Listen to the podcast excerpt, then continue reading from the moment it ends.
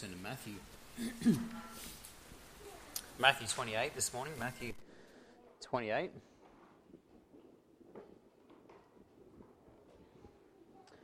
And we're going to begin reading from verse 1 this morning. Matthew 28, verse 1. It says, In the end of the Sabbath, as it began to dawn toward the first day of the week, came Mary Magdalene and the other Mary to see the sepulchre. And behold, there was a great earthquake. The angel of the Lord descended from heaven and came and rolled back the stone from the door and sat upon it. His countenance was like lightning, and his raiment white as snow. And for fear of him, the keepers did shake and became as dead men. The angel answered and said unto the women, Fear not ye, for I know that ye seek Jesus, which was crucified. He is not here, for he is risen as he said, comes to the place where the Lord lay. And go quickly and tell his disciples that he is risen from the dead. And behold, he goeth before you into Galilee. There shall ye see him. Lo, I have told you. And they departed quickly from the sepulchre with fear and great joy, and did run to bring his disciples word. Let's um, begin our time with a word of prayer. Dear Lord and Heavenly Father, we thank you, Lord, for the opportunity to gather this morning around your word. Lord, we pray that this morning you would speak to each of our hearts. We pray that you would challenge us, you would meet us where we're at. That, Lord, you would refresh us as we consider, Lord, the resurrection story. Lord, that wonderful, glorious morning when Christ arose. Lord, may we just leave this morning singing praises to your name, giving all glory and honor unto you. Lord, I pray that you would empower me now through the Spirit as only you can. Lord, it will be your words, it will be your thoughts this morning. and Lord, you would uh, receive all the glory and honor and praise. And we pray this in Jesus' name. Amen. Excuse me. Now, of course, on Friday, being Good Friday, we came together and we considered Christ crucified there on the cross. We saw him put to death unjustly. Pilate, of course, on three occasions had said that he was innocent. I find no fault in this man, and yet still he, he gave him up to be crucified there on the cross, an innocent man. And Christ suffered, he bled, and he died, and he did it, of course, for us. He died so that we might live. We saw those wonderful, glorious words that Christ cried out from the cross in John 19, verse 30 It is finished. You know, what a wonderful glorious declaration that Christ made. It is finished. This work of salvation was complete. The sacrifice had been made, the redemption price had been paid in full. And of course, after this triumphant statement there on the cross, Christ then gave up the ghost. He died so that we might live. In Matthew 27, verse 57 to 61, we then read of Christ's body being taken down and buried. Let's just read that. Matthew 27, verse 57, it says, And when, uh, when the even was come, there came a rich man of Arimathea named Joseph, who also himself was Jesus' disciple. He went to Pilate and begged the body of Jesus. And Pilate commanded the body to be delivered. And when Joseph had taken the body, he wrapped it in a clean linen cloth and laid it in his own new tomb, which he had hewn out of the rock. sorry, out in the rock. And he rolled a great stone to the door of the sepulchre and departed. And there was Mary Magdalene and the other Mary sitting over against the sepulchre. So then in Matthew 27, we see that this, this man, Joseph of Arimathea, and according to John's Gospel, also a man named Nicodemus, they come and they take the body of our Lord down from the cross, and in haste they prepare his body for burial. And they lay him in a new tomb there in the, the rock and roll a stone in front of the tomb. And so the stage was now set. You know, Christ's body is in the tomb. The tomb is sealed shut. The, the, to- the, the stage, sorry, is now set for what would be the most glorious event of all the resurrection. Now, on the cross, Christ cried out in triumph, It is finished. And the resurrection proves this declaration to be true, doesn't it? The resurrection proves the Lord's words to be true. The resurrection proves that Christ did indeed satisfy God's righteous demands with his death there on the cross. The resurrection proves that the price has indeed been paid in full for my sin, for your sin, for the sin of all mankind. The resurrection proves that salvation is now available to all through faith in what Christ did for us there on the cross. And so this morning we want to consider Matthew's account of that first resurrection morning. And we see, first of all, here this morning the women who came to the tomb. The women who came to the tomb. Look in verse 1. It says, In the end of the Sabbath, as it began to dawn toward the first day of the week, came Mary Magdalene and the other Mary to see the sepulchre. As verse 1 begins, we see the Sabbath has now passed. And it's the dawn of the first day of the week. It's Sunday morning. And the women are beginning to make their way back to the sepulchre as, the, as first light appears. They're on their way back to the tomb, back to where Christ's body was laid. Now, Matthew here gives us the name of just two women. He tells us of these two Marys, Mary Magdalene, and he says the other Mary. Now, the other Mary is the mother of James and Joseph. Now, Matthew 27 56 tells us that. And so we have these two Marys who come together Mary Magdalene and Mary, the mother of James and Joseph. And while Matthew only tells us about these two coming, these two Marys, we know that they were not alone as they came to the sepulchre that morning. In Mark 16 and verse 1, we read of Salome also coming with them. In Luke 24 and verse 10, we're told that Joanna is with them. And then Luke says, and others also. And so we have at least these four by name, but then we have other women as well who come this morning to the sepulchre. And so this is quite a large group, isn't it? Quite a large group of women who make this journey early on that Sunday morning back to the sepulchre. And of course, they've come to complete the burial process. Now, the body of the Lord had been, as we just read in Matthew 27, had been prepared in haste. Now, they quickly uh, prepared the body, quickly wrapped it in the fine linen cloth, and laid in the tomb. They hadn't had time to do all of the burial preparation. And so these women are coming to complete the process, anointing the body with spices. Just turn to Matthew 16. Uh, sorry, Mark 16, because Mark tells us this. Mark 16. Mark 16 and verse 1 it says, And when the Sabbath was past, Mary Magdalene and Mary, the mother of James, and Salome uh, had brought sweet spices that they might come and anoint him. So, this is the reason for their visit. They've come with these spices to anoint the body of Christ to complete the burial process. And so, as they come to the tomb that morning, they're fully expecting to see a tomb that's sealed shut. They're fully expecting to find the body of the Lord. That's why they're bringing these spices. They're going to anoint his body. Now, just a few nights earlier, these same women had stood and watched as Christ was crucified there on the cross. They'd watched as Christ had suffered, bled, and died. Mark chapter 15, let's just turn there. Mark 15 tells us of them standing by and watching all this take place. Mark 15, verse 39 says, And when the centurion which stood over against him, saw that he cried out and gave up the ghost, he said, Truly, this man was the Son of God. There were also women looking on afar off, among whom was Mary Magdalene, and Mary the mother of James the Less and of Joseph, and Salome, who also, when he was in Galilee, followed him and ministered unto him, and many other women, which came up with him unto Jerusalem. And so these same women had been there at the cross. They'd witnessed Christ crucified. They'd watched the whole event unfold. And then, of course, Mary and the other Mary, these two Marys, had stood and seen where Christ was buried. We saw that in Matthew 27, verse 61. They'd followed to the tomb and watched as Christ's body had been laid, his lifeless body, placed in the tomb. You see, they were in no doubt that he was dead, were they? Okay, they were in no doubt that Christ had indeed died on the cross. They'd seen him suffer. They witnessed his body taken down. They witnessed his body placed in the tomb. And as they made that journey back to the sepulchre that morning, they were not expecting to find anything other than a sealed tomb with the body of our Lord inside.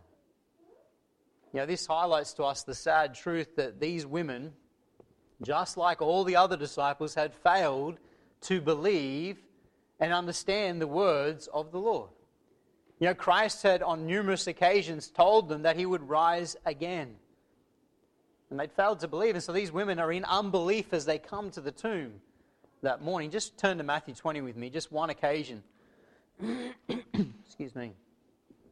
Matthew 20 and verse 17. This is just one occasion where Christ prophesied that he'd die, be buried, and rise again. Verse 17 of Matthew 20 says, And Jesus going up to Jerusalem took the twelve disciples apart in the way and said unto them, Behold, we go up to Jerusalem, and the Son of Man shall be betrayed unto the chief priests and unto the scribes, and they shall condemn him to death, and shall deliver him to the Gentiles to mock and to scourge and to crucify him, and the third day he shall rise again. You Christ had been very clear in telling his followers that he would die, he would be buried, he would rise again. And so they should not have been surprised to find an empty tomb on that Sunday morning. But they were surprised because they didn't believe. They lacked faith. They didn't understand this truth that Christ had taught. But you know, before we're too critical of the, the women here, we must also at the same time recognize their love and their devotion to the Lord, mustn't we? Their love and their devotion. Uh, Hendriksen writes this He says, While we may criticize their lack of sufficient faith, a lack which they shared with the male disciples, let us not overlook their exceptional love and loyalty. They were at Calvary when Jesus died, in Joseph's garden when their master was buried, and now, very early in the morning, here they are once more in order to look at the tomb. That is to see to it that everything is in good order and anoint the body. Meanwhile, where were the 11? It's a good question, isn't it? Where were the 11? Now, these, these faithful women, they were at the cross. They were there as his body was buried, and now they come again this early this morning to anoint his body. you see, the point is, while everyone else was hiding in fear, and that's where the disciples were, they'd scattered in fear. These women, filled with love and devotion, come back early to the tomb to anoint his body. Yes, they lacked faith, but they certainly were not lacking in their devotion, were they? And their love for the Lord. Now, according to Mark chapter 16, as they walked, they're wondering amongst themselves how they're going to enter into the tomb, how they're going to get rid of the stone that's rolled in front of it. Let's go over there, Mark 16. I know we're turning between accounts this morning, but you have to to get a clear picture of what happens on this morning. Mark 16 and verse 3 says this, and they said among themselves, Who shall roll us away the stone from the door of the sepulchre? And so they're questioning, they're wondering, how are we going to get in? How are we going to remove this large stone and get in to anoint the body of our Lord? Yeah, they had no idea how they were going to do this. You know, as, to their surprise, as they come into view of the tomb, what do they see? They see a tomb that's wide open. The stone is rolled away. Verse 4 there in Mark 16 says, And when they looked, they saw that the stone was rolled away, for it was very great. And so when they arrive on the scene, the stone is rolled away. It's all wide open. This is not what they were expecting. This is not what they were looking to find. You know, when they left, the tomb was sealed shut. Not only that, but guards had been placed outside of the tomb. And yet now before them is a wide open tomb, and the guards are nowhere to be seen. And our passage here this morning tells us how this came to be. Let's go back to Matthew 28. Matthew 28, we'll start in verse 1 again just to refresh our minds. It says, In the end of the Sabbath, as it began to dawn toward the first day of the week, came Mary Magdalene and the other Mary to see the sepulchre. And behold, there was a great earthquake. For the angel of the Lord descended from heaven and came and rolled back the stone from the door and sat upon it. His countenance was like lightning, his raiment white as snow. And for fear of him, the keepers did shake and became as dead men. And so before they've arrived on the scene, Matthew tells us that there's been this great earthquake. And that the angel of the Lord has rolled back the stone, opened the, the tomb wide. Now, of course, the angel didn't roll back the stone so that Christ could come forth. You know, Christ, as we know, he could have left the tomb whenever he wanted. Indeed, he already had left the tomb. The angel rolled back the stone so that the women could see inside. And so Peter and John, when they came, could see inside. And so others could look inside and see for themselves that the tomb was empty. As I said, this has all occurred before the, the women arrive on the scene. And so as they come into view, what they see is just a tomb wide open, and they're shocked by what they see. They're shocked, and you can imagine the anxiety, can't you? You can imagine the anxiety, the fear that swept over them in that moment.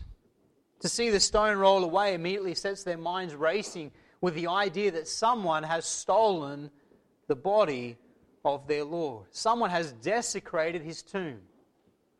You know, Mary Magdalene in particular, she's so distraught by what she sees and what she thinks has happened that she turns and she runs back to tell Peter and John. And we know that from John's Gospel. Let's turn over there, John 20.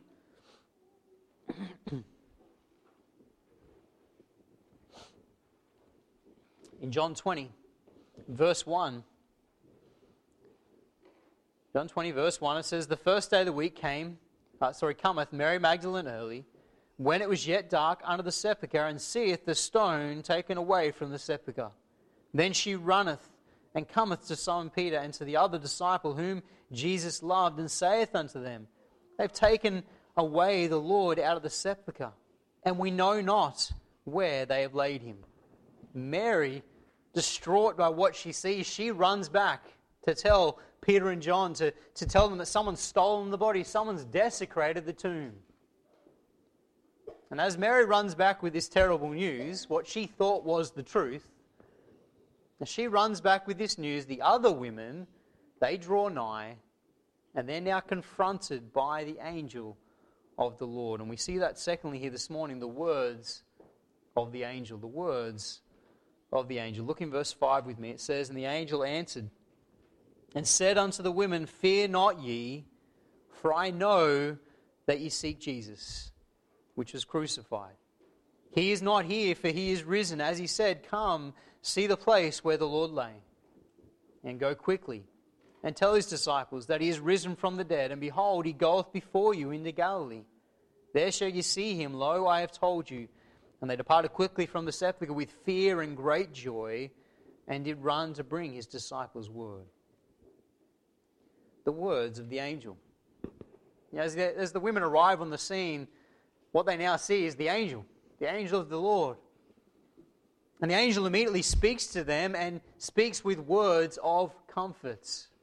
Now, as the angel begin, verse 5, and the angel answered and said to the women, Fear not. They're wonderful, glorious words, aren't they? Anytime we see them in the Word of God, those, those words are wonderful. Fear not.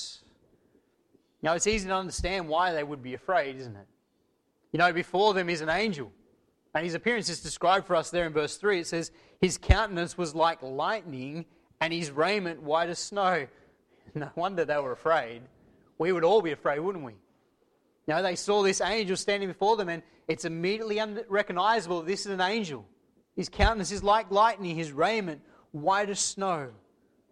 And these angels, uh, sorry, these women here are filled with fear at the sight of the angel before them. In Luke 24, it describes them as falling down before the angel, falling down to the earth. Just turn there, Luke 24.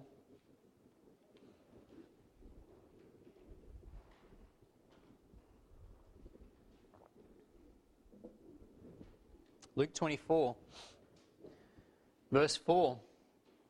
It says, And it came to pass, as they were much perplexed thereabout, behold, two men stood by them in shining garments. And as they were afraid and bowed down their faces to the earth, they said unto them, Why seek ye the living among the dead? In Luke, it tells us that there was actually two angels there. Matthew tells us of one. There's not really a discrepancy there. Matthew just talks about the one that speaks to them. Okay? But Luke tells us there was two angels there, and and at seeing the angels, they fell down to their faces to the earth at the sight of them. Filled with fear, this was something they'd never seen before. This is an amazing, confronting thing. And immediately, they're wondering why the angels are there, aren't they? You know, they're wondering what's the purpose of these angels? What does it mean?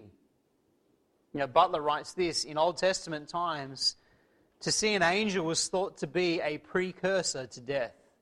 To see an angel was considered by them to see God and to see God was death. You see, most Jews, they feared seeing an angel. They saw it as, you know, I'm going to die, I've seen an angel of the Lord. And so, knowing this fear, and that's the fear that grips them here, knowing this fear, the angel sets their mind at ease with these wonderful words of comfort. The angel says, Fear not ye, for I know that ye seek Jesus, which was crucified. Basically, the angel says, You have nothing to fear because I know why you're here. I know that you're here because of your loyalty to Christ. You're here because you're his friends and you, you've come to anoint his body. I know why you're here. Hendriksen writes this in other words, you have no reason to fear, for you are the loyal friends of Jesus. Yes, you have remained loyal to him, even though the world despised and crucified him. It was to show loyalty that you came here this morning. That's basically what the angel says. He says, Fear not, I know that you're loyal to Christ. I know why you're here this morning. You know, we might have expected a, a slightly different message from the angel. You know, perhaps a stern rebuke for their lack of faith. You know, why are you here? You should know Christ is risen. But instead, the angel begins by calming their fears, acknowledging their love and their devotion, acknowledging why they're there.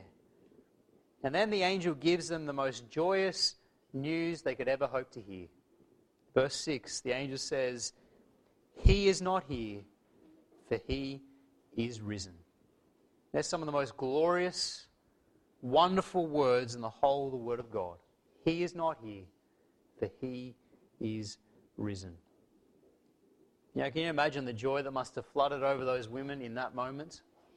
As the angel told them this glorious news, the angel declared to them that their Lord, their Master, their friend, the one they loved, the one they were so devoted to, this one is risen again. He is alive. His body had not been stolen by grave robbers, as was their initial fear. The tomb had not been desecrated, but instead, wonderfully, gloriously, Christ had risen from the dead. The grave was open, the grave was empty. Why? Because he is alive. You know, even for us today, these are wonderful, glorious words, are they not? He is not here, for he is risen. You know, this is the great announcement of Easter. This is the great announcement of Resurrection Sunday. Christ is alive. Death could not hold him. It announces the truth that his work on the cross is indeed complete, and it did indeed accomplish its purpose. Commentator Ironside writes this He says, His resurrection is the proof that redemption has been accomplished. Because of his perfect satisfaction in the work of his Son, God raised him from the dead and seated him in his own right hand, thus acknowledging him as Lord and Christ. Had the body of the Lord Jesus Christ never come forth from the tomb, it would have been a silent evidence that he was either a deceiver or deceived when he declared that he was to give his life for the ransom for many. It's true, isn't it? If Christ had not risen, then he's just a deceiver. He's a liar. You see, the resurrection is the proof that Christ is who he claimed to be. That he is indeed the eternal Son of God, and that when he died on the cross, he paid the price for our sin, for my sin, for your sin. His re- resurrection confirms that he has accomplished what he came to do. You know, the resurrection really is the foundation of the gospel message, isn't it? You know, in Corinthians, Paul tells us that if Christ is not risen, our whole faith is in vain. If Christ is not risen, then we have no reason to be here today or any other Sunday. If Christ is not risen, then we, like every other religion, serve a dead master. But Christ the Lord is risen today. Christ is alive. Beloved, we serve a risen Savior. It's a glorious, wonderful truth. You see, because he is risen, we can be confident of eternal life. We can be confident that we ourselves one day shall rise. Indeed, these words to the women on that first resurrection Sunday are some of the most glorious, most blessed ever heard. He is not here, for he is risen. But you know, the angel's not finished. The angel goes on to add to that. Look there again in verse 5. It says, And the angel answered and said unto the women, Fear not, for I know that you seek Jesus, which was crucified.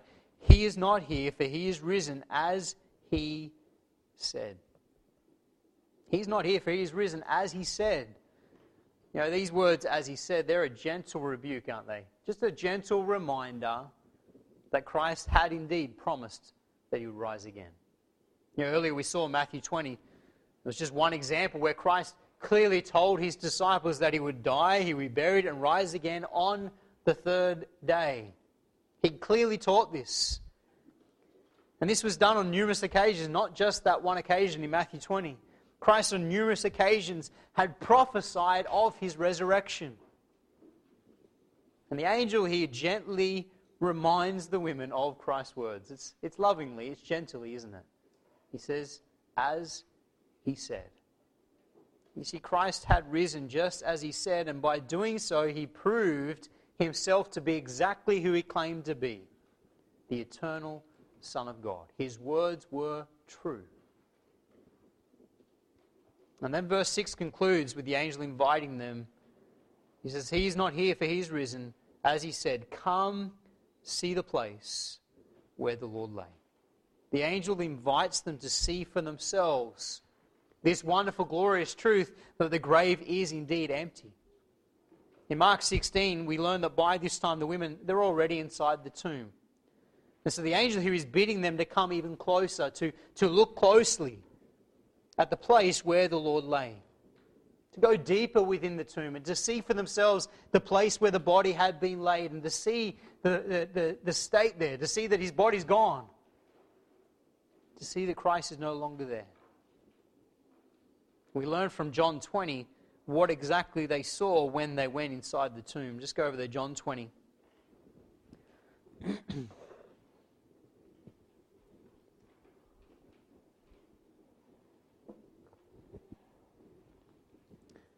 John 20 and verse 5, it says, And he stooping down, talking about Peter and John, and he stooping down and looking in, saw the linen clothes lying, yet went he not in. Then cometh Simon Peter following him, and went into the sepulchre and seeth the linen clothes lie, and the napkin that was about his head not lying with the linen clothes, but wrapped together in a place by itself. That went in the other disciple which came first to the sepulchre, and he saw and believed. Now, of course, in John, it's talking about Peter and John and what they saw when they came, but the scene's the same, isn't it? Nothing's changed. And so, this is what the women are confronted with as they enter in and they look where Christ's body had laid. What they see is the grave clothes just lying there on their own. What they see is the, the napkin that had covered Christ's face, neatly folded and placed in a place by itself. You see, before them is not the scene of a grave robbery. Grave robbers would never have robbed the tomb and left the grave clothes behind, let alone folded them neatly. But the scene before them was further evidence that the angel's words were true, further evidence that Christ indeed had risen from the dead. Having seen for themselves the empty tomb, seeing the evidence of Christ's resurrection, they're now exhorted by the angel to go and tell the disciples what they've seen. Just look there, Matthew 28, verse 7. It says, And go quickly and tell his disciples that he is risen from the dead, and behold, he goeth before you into Galilee. There shall you see him. Lo, I have told you. The angel now says, Don't keep the news to yourself. Go quickly, run. Tell his disciples what you've seen. Tell them the wonderful, blessed news that Christ is risen from the dead. And in verse 8, we see them do just that. It says in verse 8, And they departed quickly from the sepulchre with fear and great joy and did run to bring his disciples word. They leave that morning with fear and joy in their hearts at what they've seen, what they've heard. They run to bring word to the disciples with fear and excitement. They run to bring the wonderful news unto Christ's disciples. You know, this morning, it's that same wonderful, glorious news that we rejoice in, is it not? It's that same wonderful, glorious message. He is not here, for he is risen, as he said. We rejoice this morning because we serve a risen Savior. Not a dead master. We serve a risen Savior. We rejoice in the fact that He died on the cross to purchase our redemption. We rejoice in the fact that His death satisfied all of God's righteous demands concerning our sin. And the resurrection confirms this wonderful truth. It confirms that through Christ we can be saved. Beloved, let's praise God this morning that the grave is empty. Praise God that Christ is alive. Let us spread the wonderful, glorious news. We serve a risen Savior. Let's close in a word of prayer. Dear Lord and Heavenly Father, we thank you so much, Lord, for this morning that we can gather together to remember the resurrection of our Lord. And Lord, it's just as important as, as his death there on Calvary on, on Good Friday, Lord. Death and the resurrection, they go together. The resurrection confirms that everything Christ did on the cross did indeed satisfy your righteous demands. He purchased our redemption. Lord, we, we thank you, we praise you this morning for the fact that we serve a risen Savior. We thank you, we praise you for the salvation that is ours through Christ. Lord, may we rejoice in you this day, and we remember you this day, and may we spread the wonderful, glorious news. We pray this in Jesus' name. Amen.